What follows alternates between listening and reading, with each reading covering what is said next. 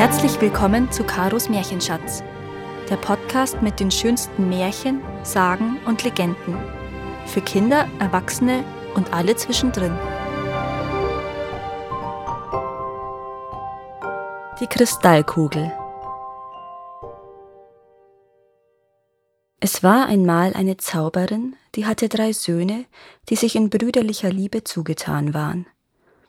Aber die Alte traute ihnen nicht und dachte, sie wollten ihr ihre Macht rauben. Da verwandelte sie den Ältesten in einen Adler, der musste in einem Felsengebirge hausen, und man sah ihn manchmal am Himmel in großen Kreisen auf und niederschweben. Den zweiten Sohn verwandelte sie in einen Wal, der lebte im tiefen Meer, und man sah nur, wie er zuweilen einen mächtigen Wasserstrahl in die Höhe warf. Beide besaßen nur zwei Stunden am Tag ihre menschliche Gestalt. Der dritte Sohn ging heimlich fort, weil er fürchtete, dass sie auch ihn in ein wildes Tier verwandeln würde, in einen Bären oder einen Wolf. Er hatte gehört, dass auf dem Schloss der goldenen Sonne eine verwunschene Königstochter säße, die auf Erlösung wartete.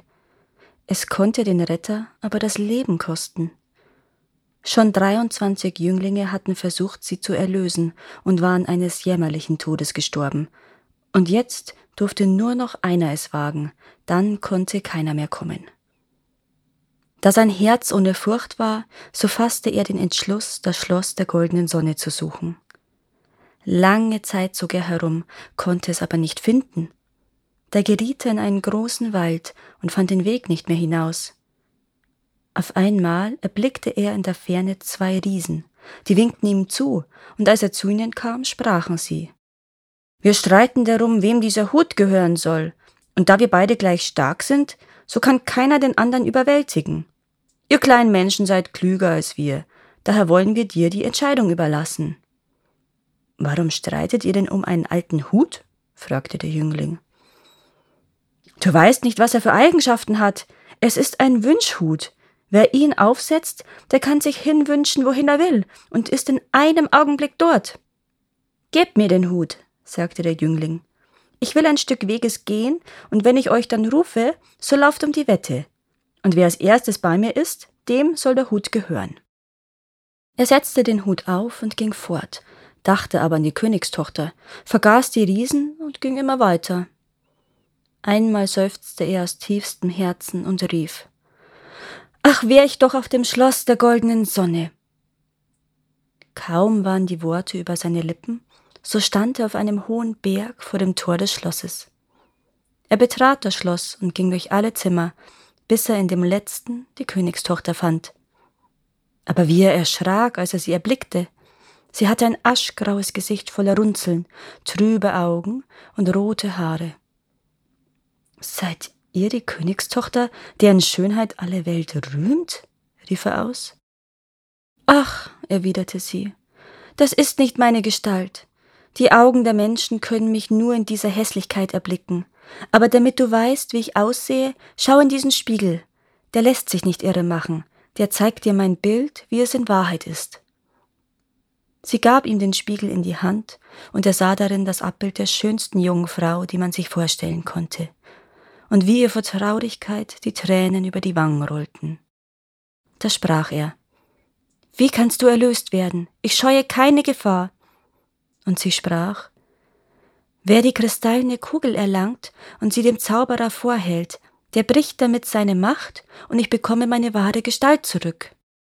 Aber schon so mancher ist dafür in den Tod gegangen, und du, junges Blut, du dauerst mich, wenn du dich in so große Gefahr begibst.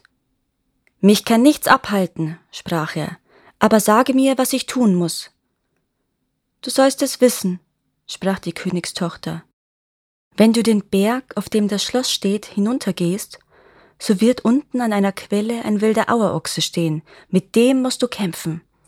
Und wenn es dir glückt, ihn zu töten, so wird sich aus ihm ein feuriger Vogel erheben, der trägt in seinem Leib ein glühendes Ei, und in dem Ei steckt als Dotter die Kristallkugel, er lässt aber das Ei nicht fallen, bis er dazu gedrängt wird. Fällt es aber auf die Erde, so entzündet es sich und verbrennt alles in seiner Nähe und das Ei selbst zerschmilzt und mit ihm die kristallene Kugel. und all deine Mühe ist vergeblich gewesen. Der Jüngling stieg hinab zu der Quelle, wo der Auerochse schnaubte und ihn anbrüllte. Nach langem Kampf stieß er ihm sein Schwert in den Leib und er sank nieder. Augenblicklich erhob sich aus ihm der Feuervogel und wollte fortfliegen. Aber der Adler, der Bruder des Jünglings, der zwischen den Wolken dahergeflogen kam, stürzte auf ihn herab, jagte ihn zum Meer hin und stieß ihn immer wieder mit seinem Schnabel, so dass er in seiner Bedrängnis das Ei fallen ließ. Es fiel aber nicht ins Meer, sondern auf eine Fischerhütte, die am Ufer stand, und die fing gleich an zu rauchen und wollte in Flammen aufgehen. Da erhoben sich im Meer haushohe Wellen, strömten über die Hütte und bezwangen das Feuer.